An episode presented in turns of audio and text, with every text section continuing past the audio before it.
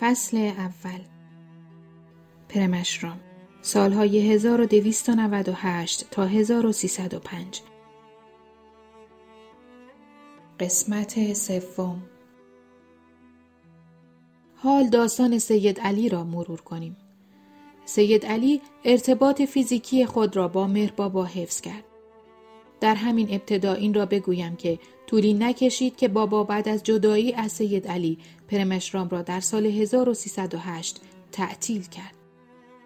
سید علی سعی می کرد هر طور که شده ارتباط فیزیکی خود را با مهر بابا حفظ کند. این ارتباط به طور مداوم مورد آزمایش قرار می گرفت. تا آن حد که مشکلات خانوادگی ایجاد می شد. اما سرسختی و مقاومت سید علی این ارتباط را قوی تر می کرد.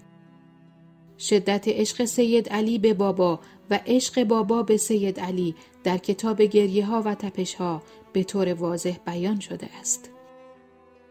در همان زمانی که پدر سید علی با سرزدنهای مداومش به اشرام ایجاد دردسر می کرد، رامجو درباره مقایسه عشق انسانی و عشق الهی در این کتاب نوشته است. عشق واقعی فراتر از قلمرو جسم و عقل است.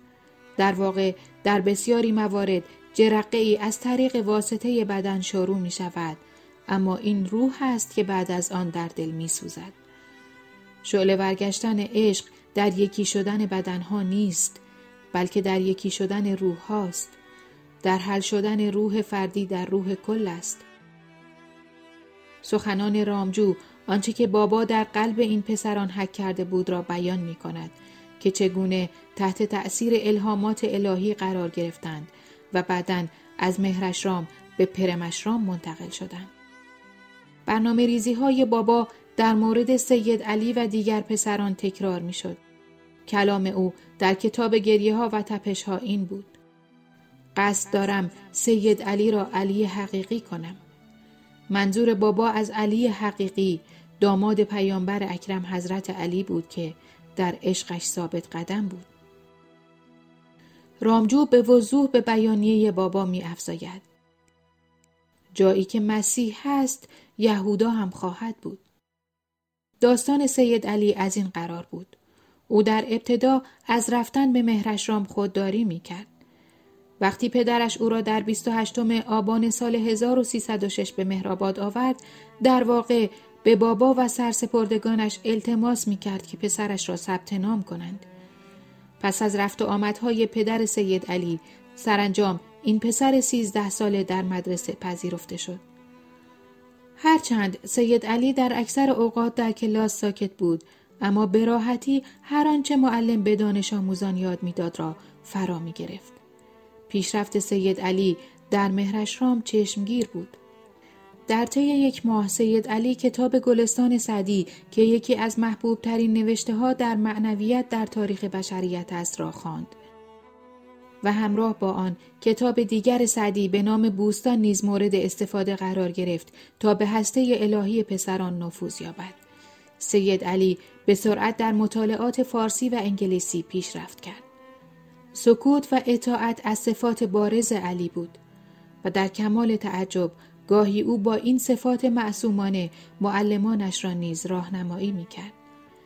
اگرچه مهرشرام به طور رسمی در تاریخ دهم اردیبهشت 1306 افتتاح شد اما بابا تأثیر مستقیم خود را بر پسران تا قبل از ثبت نام سید علی شروع نکرده بود.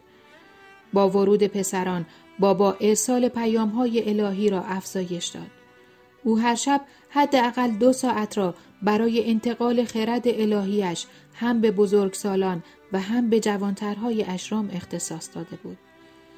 در ششم آذر 1306 یعنی همان هفته‌ای که سید علی ثبت نام شده بود بابا برنامه خود را برای پسران توضیح داد و فرمود در ابتدا قصد داشتم شما را به تدریج در مسیر پیش ببرم. در این زمان یک فشار روحانی بزرگ در جهان را خواهد داد. سپس بابا تغییر نقشه خود را توضیح داد. قصد دارم به تعدادی از شما پیشرفت روحانی بدهم که خیلی زود با عشق آماده خواهید شد. هنوز دیر نشده. هرچه بیشتر تلاش کنید تا در قلبهایتان به من عشق بورزید. بابا استفاده از ذهن را در ایجاد و روشن کردن این عشق بیفایده دانست و حتی آن را منع کرد. در عوض او پسران را تشویق کرد که با شور و نشاط زندگی کنند و بیدار شوند. یکی از موارد مهم در طول مأموریت مادام العمر بابا ترک ذهن یا عدم وابستگی به عقل برای رسیدن به عشق الهی بود. تأثیر مستقیم بابا روی پسران نتایج فوری داشت. در آغوش گرفتن مداوم و نوازش های او شادی زیادی برای پسران ایجاد می کرد. در اوایل روز هجدهم آذر ماه تعدادی از پسران مهرشرام که قبلا مراقبه را به تحصیل ترجیح داده بودند از دیگر پسرها جدا شدند. این نشانه شروع زود هنگام پرمشرام بود.